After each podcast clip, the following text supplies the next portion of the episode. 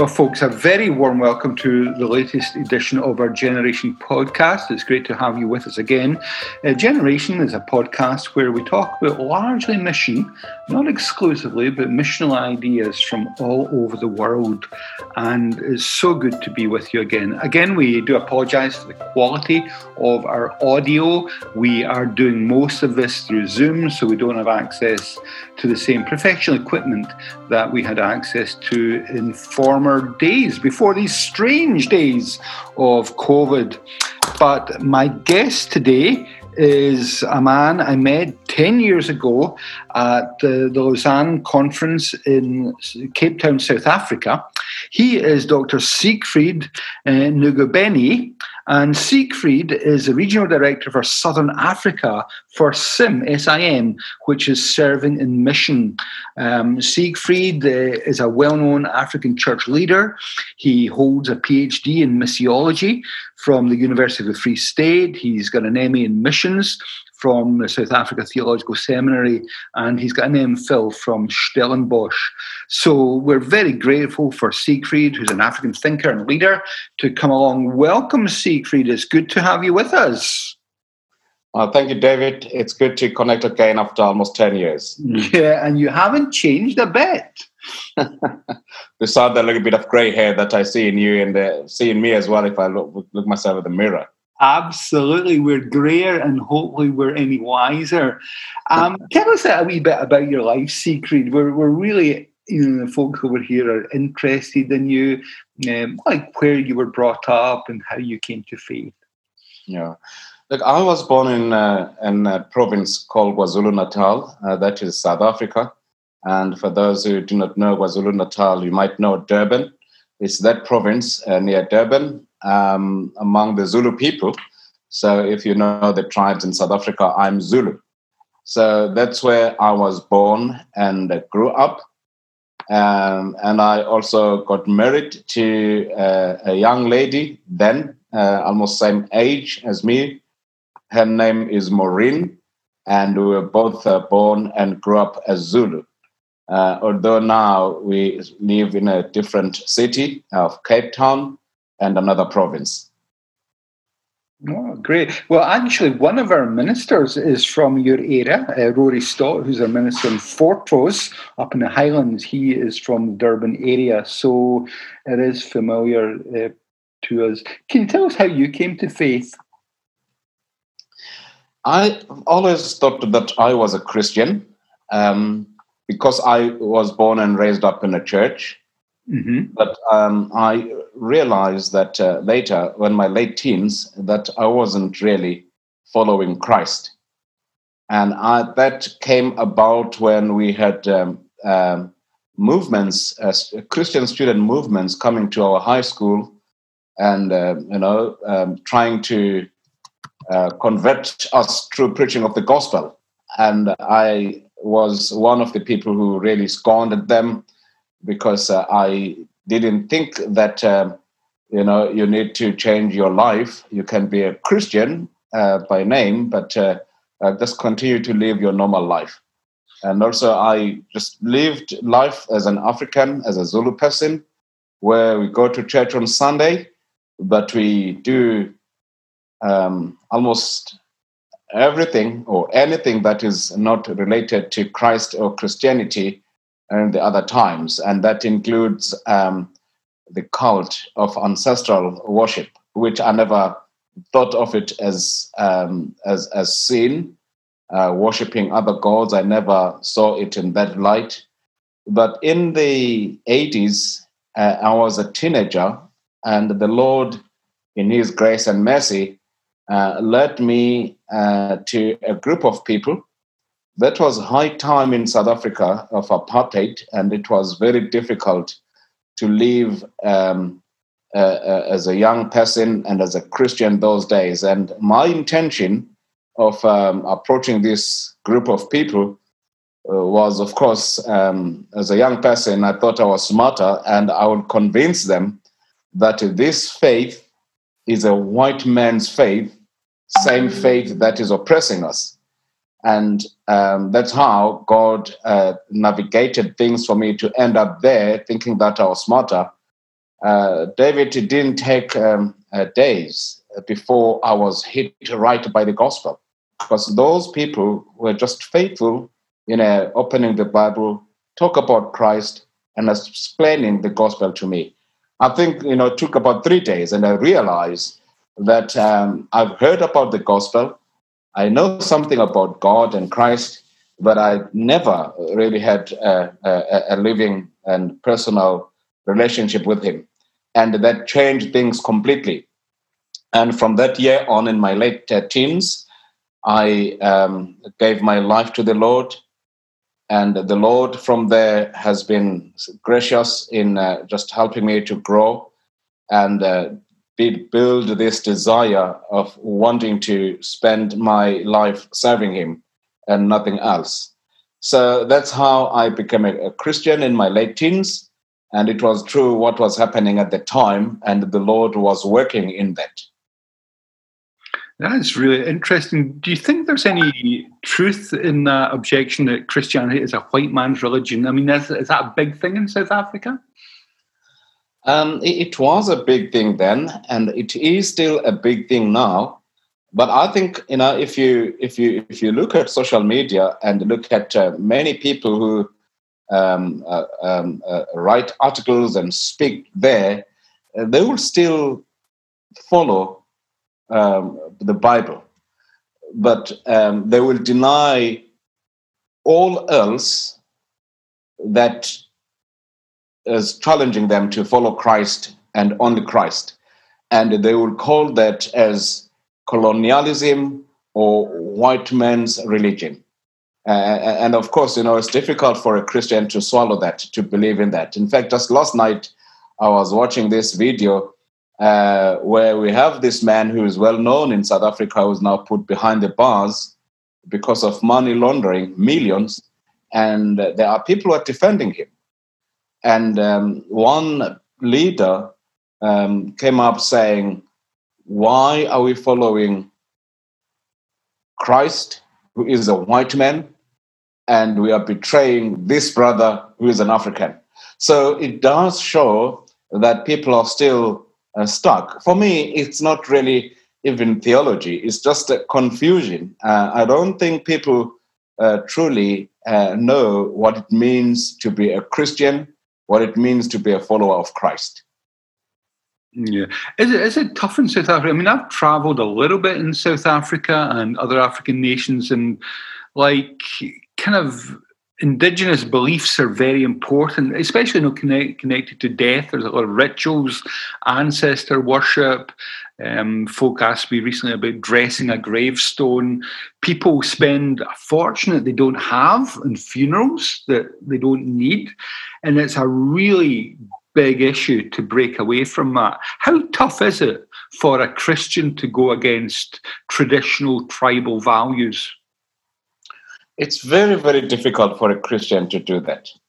Um, there are Christians who stand their ground, but of course, uh, there are consequences uh, within their own families where uh, they will be uh, discriminated against uh, or even blamed for any calamities that fall uh, the family.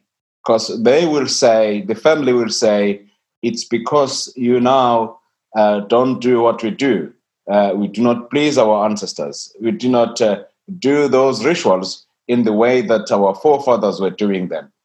Uh, even if you allow them to continue and do that, but if you don't do it, uh, they do blame on blame put a blame on you if anything happens to them. Because in an African uh, context, anything has a spiritual meaning. Mm-hmm. So, any, if someone is sick, there is a, a reason behind it. And there might be an ancestor that is not happy because of uh, maybe some things that has happened.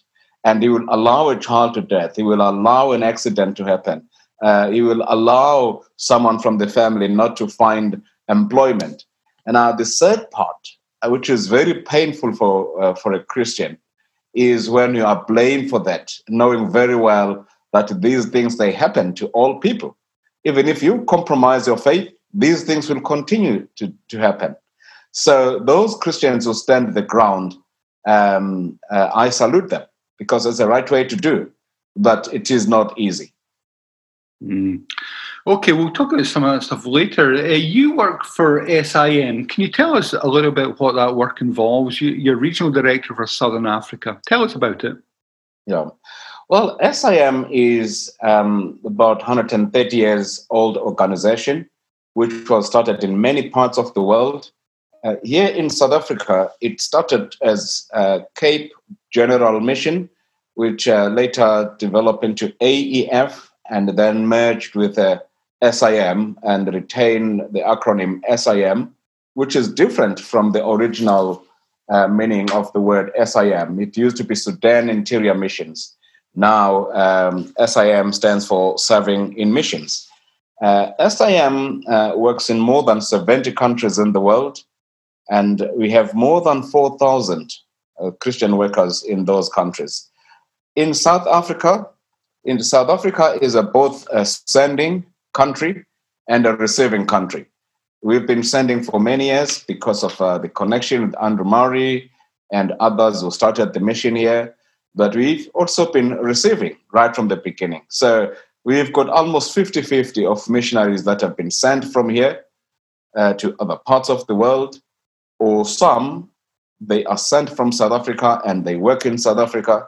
But we've also have other missionaries who come from other countries.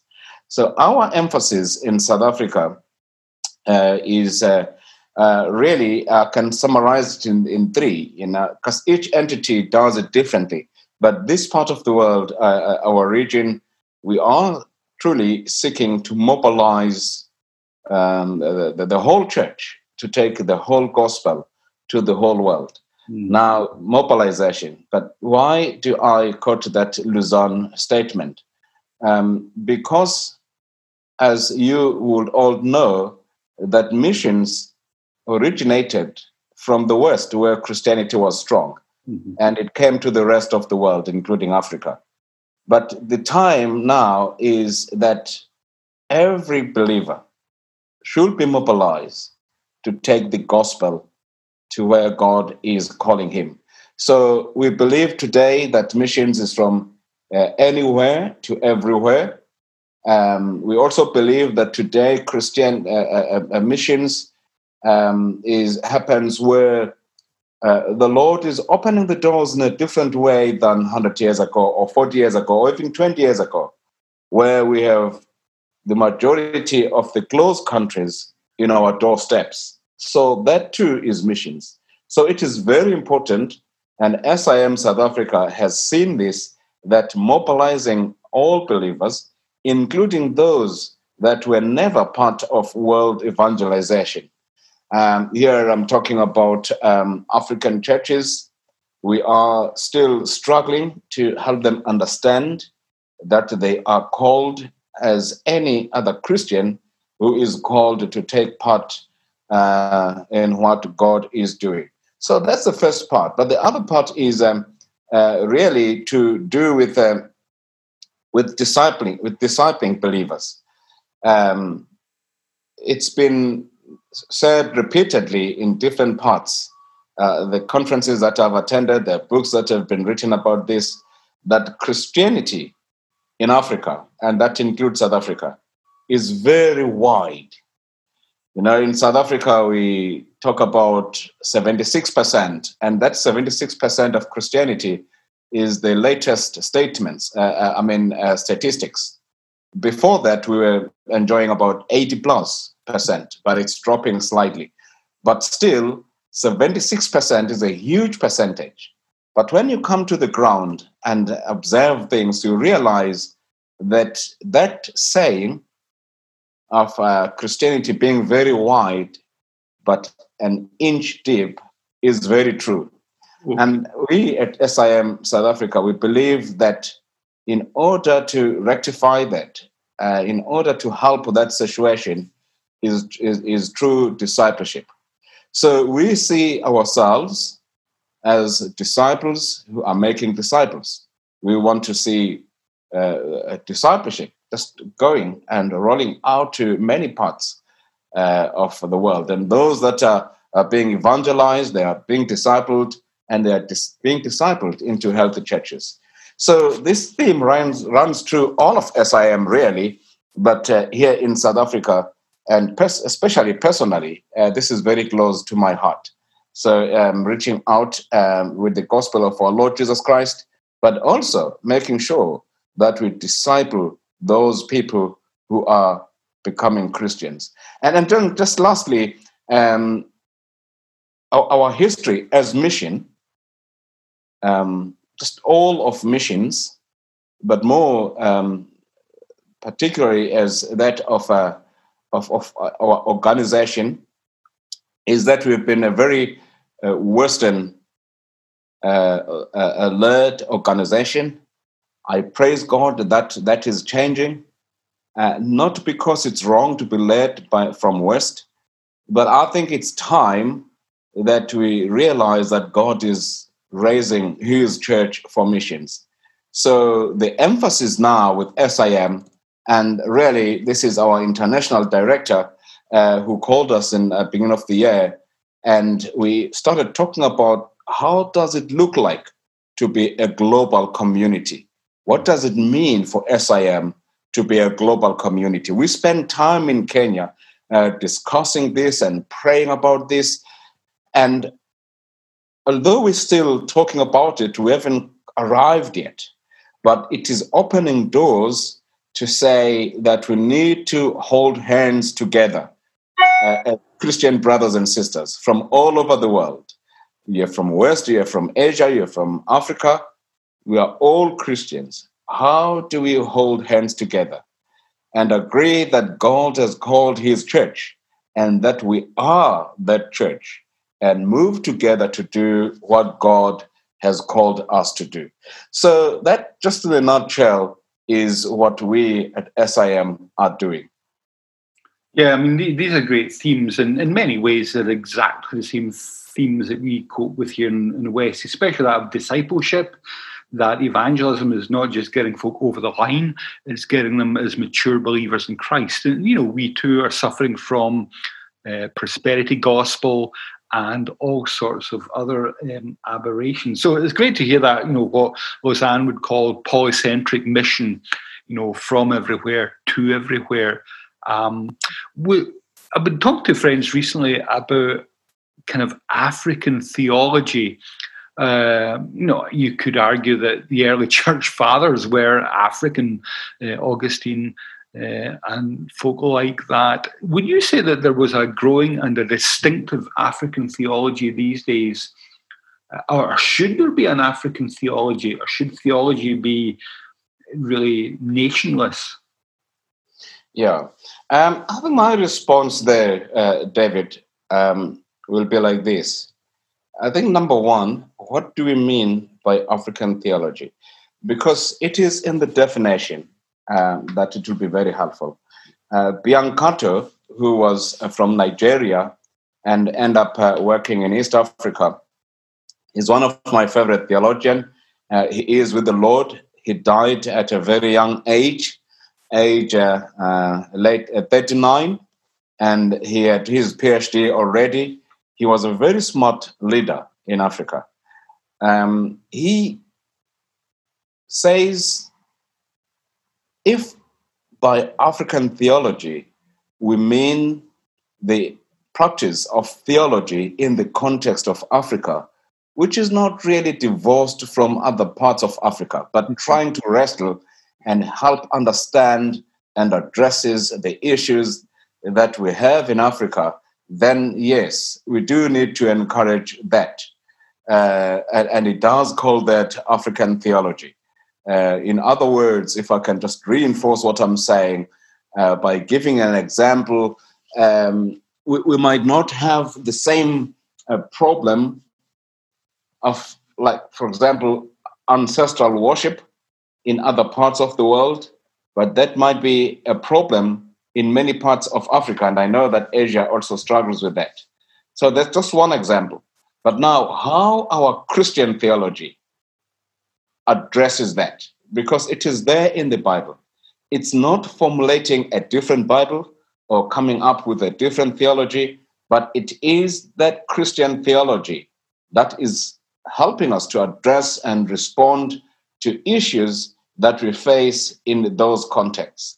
So, if we see African theology in that light, I think, yes, we need to encourage more and more people to think about African theology.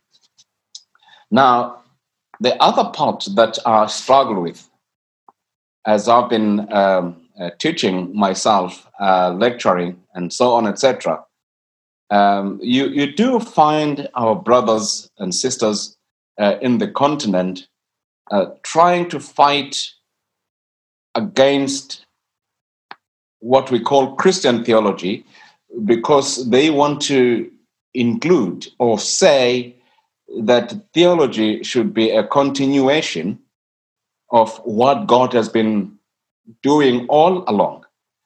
And to give you an example, again, going back to ancestral worship, the ancestral worship doesn't deny the existence of a God. They believe that God is there. They believe that God is the author and creator. They believe that God, uh, in all the attributes of God, especially in the Zulu worldview where I come from, if you take all the, the attributes of God in Zulu and look at the Bible, you will say, what is the difference? Mm-hmm. And now they will promote that from there. But the challenge with that is that the African thinking, the African traditional beliefs, they believe that God is too big. And this God is too big is also far away up somewhere there in heaven. And we cannot approach him. So the only way to approach this God is through our relatives our fathers and mothers, our uncles who have lived with us, who knows us, who are now dead, and they believe that in their state of being dead, wherever they are, no one is sure where they are, what they do, but they believe that they are more nearer to God. So now they cannot, we cannot approach God directly because of where He is, but also because of His greatness and they believe that these ancestors, these part of our families that gone before us, are better positioned to do that. And now, um, if we look at African theology from that, that is just one example. Then I personally have a problem with that.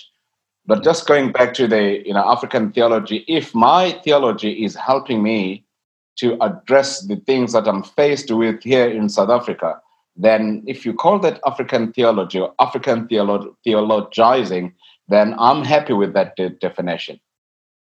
Yeah, it's really helpful. Um, I think that's illuminated us here, you know, that it's really applying theology, which is world theology, biblical theology, to the specific theological, spiritual environment of uh, southern Africa or the southern part of Africa. Can, can I ask you, maybe, I hope it's not too controversial, but in many ways, it's an elephant in the room. A, a lot of our listeners, whenever you th- we talk of Africa, eh, eh, if anybody mentions Africa, India, you know, parts of Asia, immediately people talk about underdeveloped, poverty, corruption.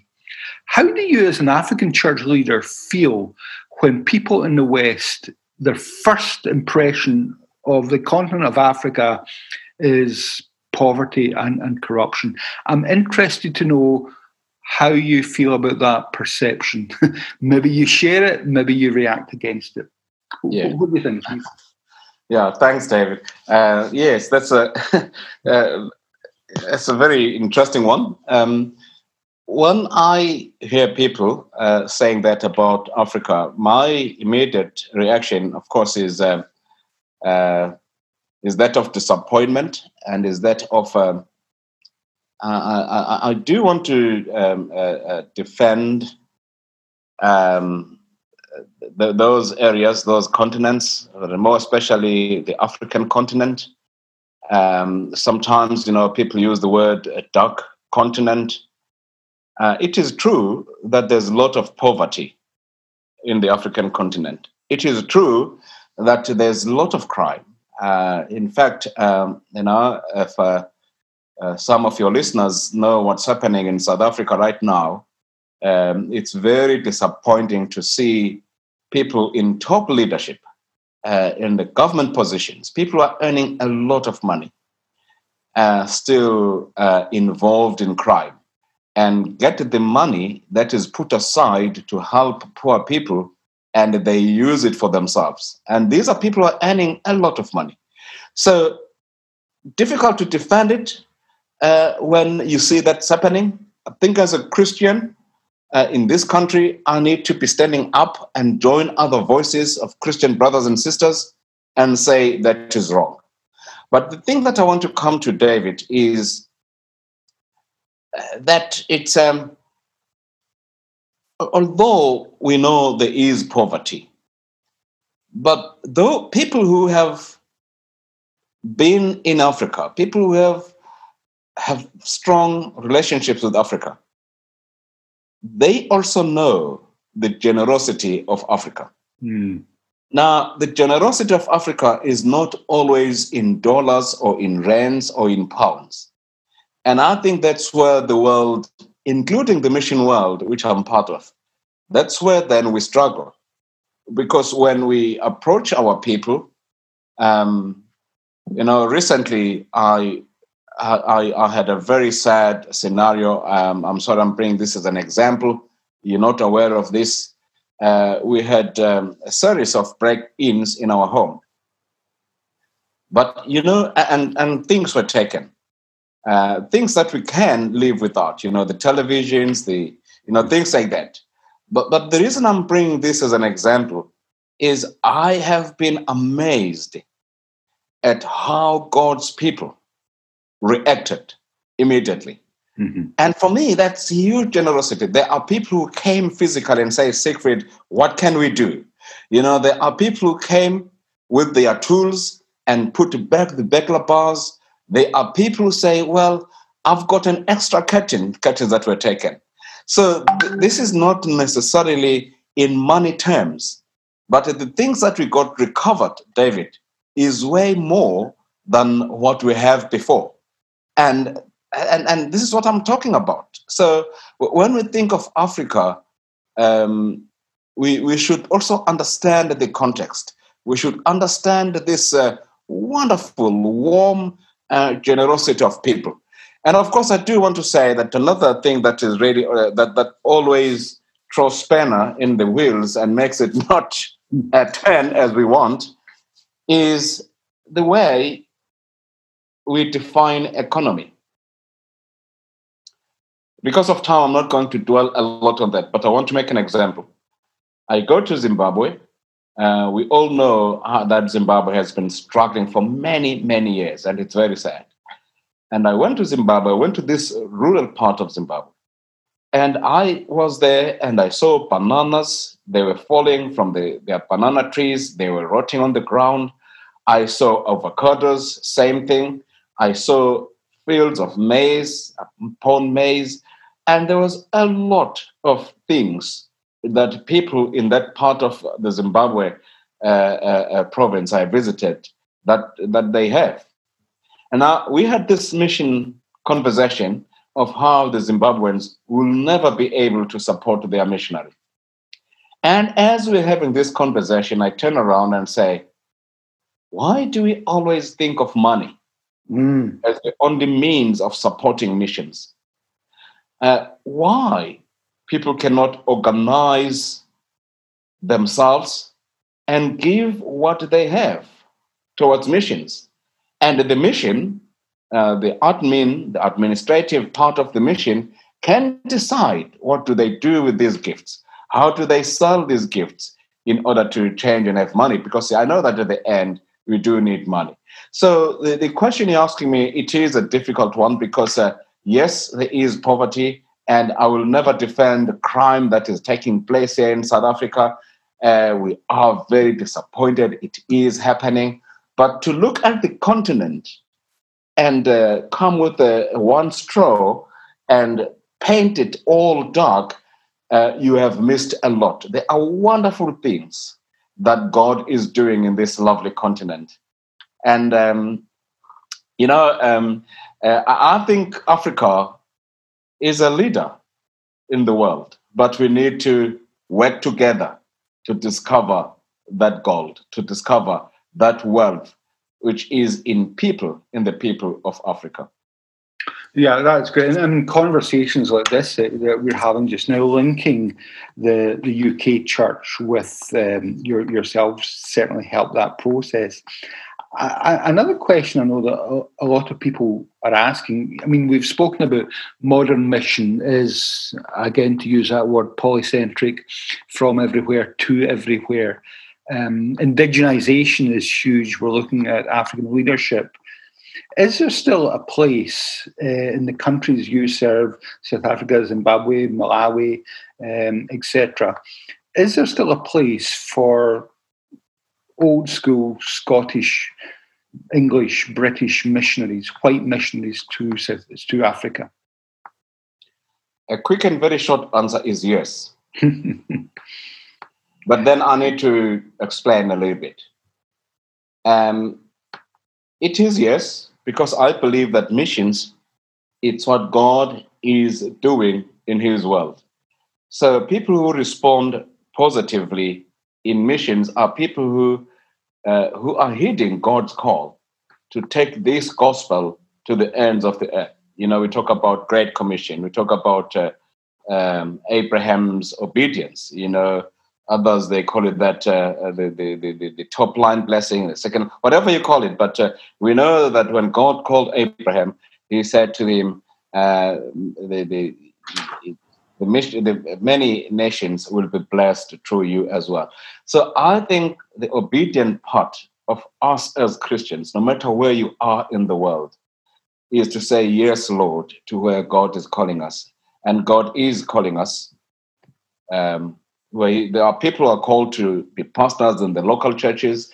There are people who are called to be um, whatever you know place where God is calling you. But there's also a call to go to the ends of the earth. Now that's why it was a quick yes. But secondly, I do want to say, what do we do then when we go to missions? Um, if someone from England is a gifted evangel- evangelist. If he comes to the middle of a, a township in Cape Town and start evangelizing, I know that God will use him because uh, it is God and through His Word and His Spirit that changes people. So God will do it. But from a human point of view, it takes more time for someone who does not have a clue of what is happening in the middle of a township of Khayelitsha, who doesn't even, even understand whether this person is a Christian or not, uh, to be able to get that gospel across to a person. So, why not form a partnership and work with local believers who are already, uh, who, who know already um, the people in his or her context.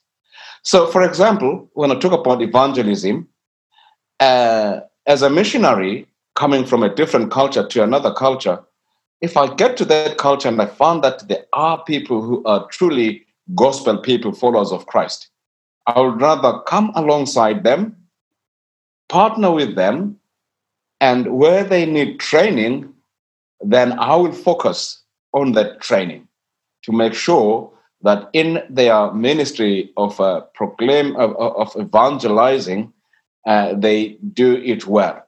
So th- that is just one example. But another example where I think um, one can come alongside uh, the local believers in missions. Let's think a little bit about church planting. And one of our SIMers, I think he's retired now. He's been a, theolo- a theological educator in many parts of Africa. Dr. Paul Bowers.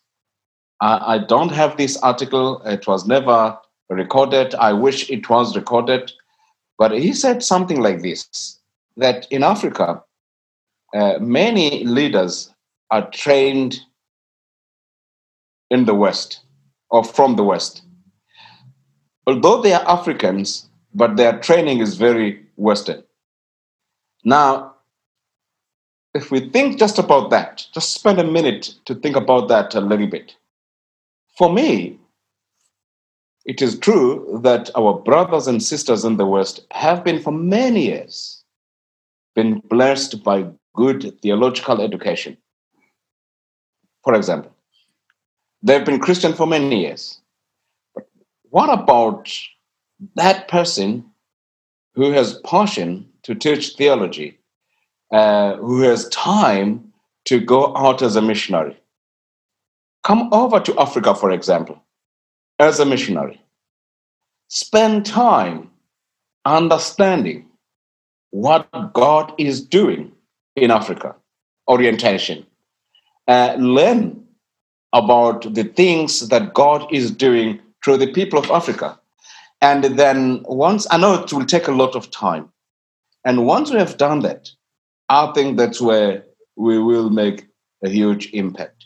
Some of the things that we've spoken about earlier David, in terms of corruption mm-hmm. um, and poverty, lack of uh, development, it's because our leaders, and I'm talking about church leaders, some of them, they were never equipped. Um, they don't know how to lead a local church. Um, you know, I was trained in a best school in Cape Town, and I went back and I taught there. It's a wonderful school. Mm-hmm. But you know, the day I was placed to plant a church in the township, which was cross cultural, I was pulling my hair. I didn't know what I was doing. I had all the best scholars in my in my in my shelves, you know, all the books and everything. I still remember very well all my good assignments were there. But it's different out there on the ground. So we need people who will discern. People who would be humble enough to say, I have been trained. I have this behind me, but I don't know this context. And and and please, Lord, help me because I I, I want to be doing this in a way that doesn't just go over the heads of people, but I want Christian leaders to be true leaders in their own right, in their own context. Now, going back to where I was saying earlier on about, about being um, uh, uh, uh, uh, trained in a Western way, by using the word West, I'm not necessarily t- talking about going to England or America. Even here in South Africa, my own theological college is very Western in, in its approach. Mm-hmm. But I wonder if we are not missing uh, something with that good theology in terms of really connecting it to the people on the ground so that people understand and grow as Christians. Um, we will never resolve all the problems that we see in the church in Africa today. But I'm telling you, uh, I think that most of it will be resolved. There are people who go to church, they are faithfully following their leaders, but they don't have a clue of what it means to be a Christian. They don't have a clue of what is the calling of the church. So, those are the things that my heart's desire uh, um, uh, is when I think of missionaries in just one aspect of theological education. People understand the context, people allow the indigenization of Christianity and that of the gospel to take place. And not in missions, I call this, I call it come and be like me. I don't know if you understand that, but yeah, you know, yes. So, and I do it sometimes. I'm an African, I'm a Zulu person. Sometimes I do find myself doing that when I visit pockets of Africa that are slightly different from me. I want people to be like me, and that is wrong. Mm-hmm. I want people to be like Jesus in their own context. Yeah, I think that's almost the quote of, of this podcast. I want people to be like Jesus in their own context. That really is quite a wonderful thing. So, what you're saying is to those of us in the West, yes, come, but be humble. Um, come at our invitation, do what we need, not what you think we need. Um, take time, pause, and learn about us and really res- respect uh, our culture. I mean, it's it's not complex, is it? Um, time is just flying, Siegfried. We're in our final lap now. I know that you've been doing a lot of thinking recently on how we can be a missional church in a post-COVID context. Uh, I know that this is the subject of another complete podcast, but just give us some big picture stuff uh, of how we can be missional in this, you know, worldwide pandemic. Yeah, you know, I just want to take you back to last year. Um, uh, I think it was in August, where this local church in Devon asked me to speak in their conference. It was a weekend conference, starting by Friday to end on a Monday. But they told me what they want me to speak on, which was very difficult because it's not my line. They were saying we are a very diverse um, uh, community. You know, there are people from South Africans, mainly South Africans, but uh, from different diverse groups. It's a city church close to a university in Devon. And they say, well, please come and help us on how we can live as Christians uh, in this local church, as a family in this local church. And, and, and for me, one thing that really jumped immediately is missional. How do we live to be missional as Christians? And I started looking at different parts of scripture, but one that uh, uh, really uh, amazed me is the early church.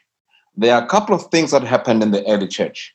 They were sharing together, they were praying together. Um, I mean, by sharing, I mean they were sharing food together and they were praying together. But also, when someone has something that he didn't need anymore, he will sell that and he will bring some of um, um, um, well, the Bible doesn't say some of. Uh, I'm putting that because I'm sure that uh, hmm. if uh, Ananias and his wife have come back to the apostle and say, "Hey, we sold our our, our field for hundred thousand rand," if I can make a South African example, uh, but guys, uh, we really do need to put fifty thousand rand aside for our children. Um, and and then they bring fifty thousand to apostles um, to the feet of the apostles, I think they would, that would have been accepted. But the problem is that they lie. But now, that is that whole thing that we learn in the early church for me is missional. Coming to COVID, what has God taught us during this time of COVID, where many churches uh, cannot meet? Uh, here in South Africa, we have just started now uh, under level one that we can go and meet uh, but we meet in small numbers. We're not allowed to meet in big numbers. There are a lot of challenges. But what the church can do during this time of COVID and beyond COVID, you know, a simple answer is to go back to what we were called to be. Because the early church was not a big church, was not one of the mega churches. But they were still able to know who amongst them in the community was struggling with what? And they'll be able to visit, they'll be able to help that person. So, in terms of what we are faced, what we are faced with in, in, in the COVID, what are the things that God has given us? You know, it's a question that we ask of Moses um, when God was calling Moses. What is it in your hand? So I want to believe that the church is equipped with so many things including resources that can be used towards uh, helping others, but not just the resources. Um, the church can teach the world of how to care. In fact, the church has done that.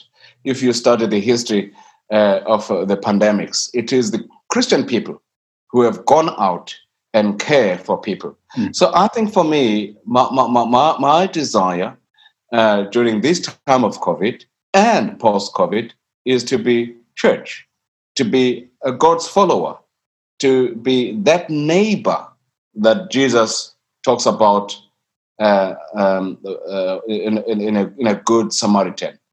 Uh, how do I go out of my way to be a good neighbor to my neighbor? And who is my neighbor? So um, those are just few quick thoughts um, as we think of um, a Christian response in this time of our COVID.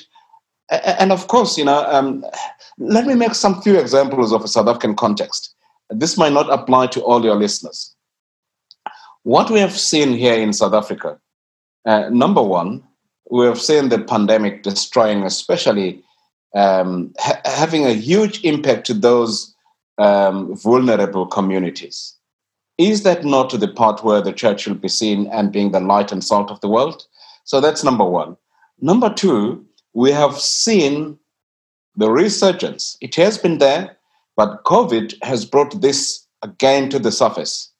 The racial tensions in South Africa. And I know I'm not just talking about the Black Lives Matter, that too is very important. And it's sad what happened in the States um, when uh, Mr. Uh, George Floyd was killed by the police. But that is happening in South Africa. And uh, it's not just happening because of uh, the Black Lives movement that started in the, in, in, in, the, in the US. It's well, some of the things that COVID has really brought to our attention the reality and the hardness uh, uh, of living during these difficult times where people are depressed, where people are losing, are losing their jobs, uh, people are taking uh, cut salaries and so on, etc. Racism has raised its ugly head again in South Africa. Mm. And this is part of this pandemic uh, of COVID season. But how we as a church find a way of saying we are actually salt and light. Where there's decay, we are salt. We're not going to allow that decay to continue eating in our society. And the light where there is darkness. I've many times mentioned the corruption in our government here. But thirdly, in South Africa, and this will be the last example um, of things that have come up on the surface, is the gender based violence. I was talking to a group of Christians not so long ago, and I challenged them as I challenge myself. And I say, what we learn from this season of COVID is, is how we raise our children, both boys and girls. I think there's a tendency in all our cultures in South Africa that we tend to focus too much on a girl child. Yes, that is correct because we know that they are more vulnerable. But the boy child is left on his own uh, there's no proper coming alongside him and helping him to uh, to to grow to be a man who take full responsibility of himself, of those who are, uh, uh, uh, are close to him. Because here in South Africa, it's the girlfriends that are being killed by their boyfriends. Very strange. Of course, there are many others who just go and uh, and, and and attack vulnerable young people and women. So it goes back to what and how do we respond as the church of God. And to summarize it, we go back to our calling to live as the church that is called out and called to go and be a light and salt in the world. Siegfried, our time has gone and more than gone. Thank you. You have been so helpful. There's so many things to think about and topics that you've raised in the last 45 minutes. Um, please be assured of our interest in Africa. Uh, listeners, uh, Google Siegfried's name and SIM, look at his work there. Remember the work in the southern part of Africa. Siegfried, thank you for being uh, with us. I hope it's not 10 years until we meet again, and we hope that you'll be able to, after these strange days, come over to the UK and meet with us again. Thank you. Well, thank you so much, David. I've really enjoyed to catch up with you, and thank you to your listeners pleasure.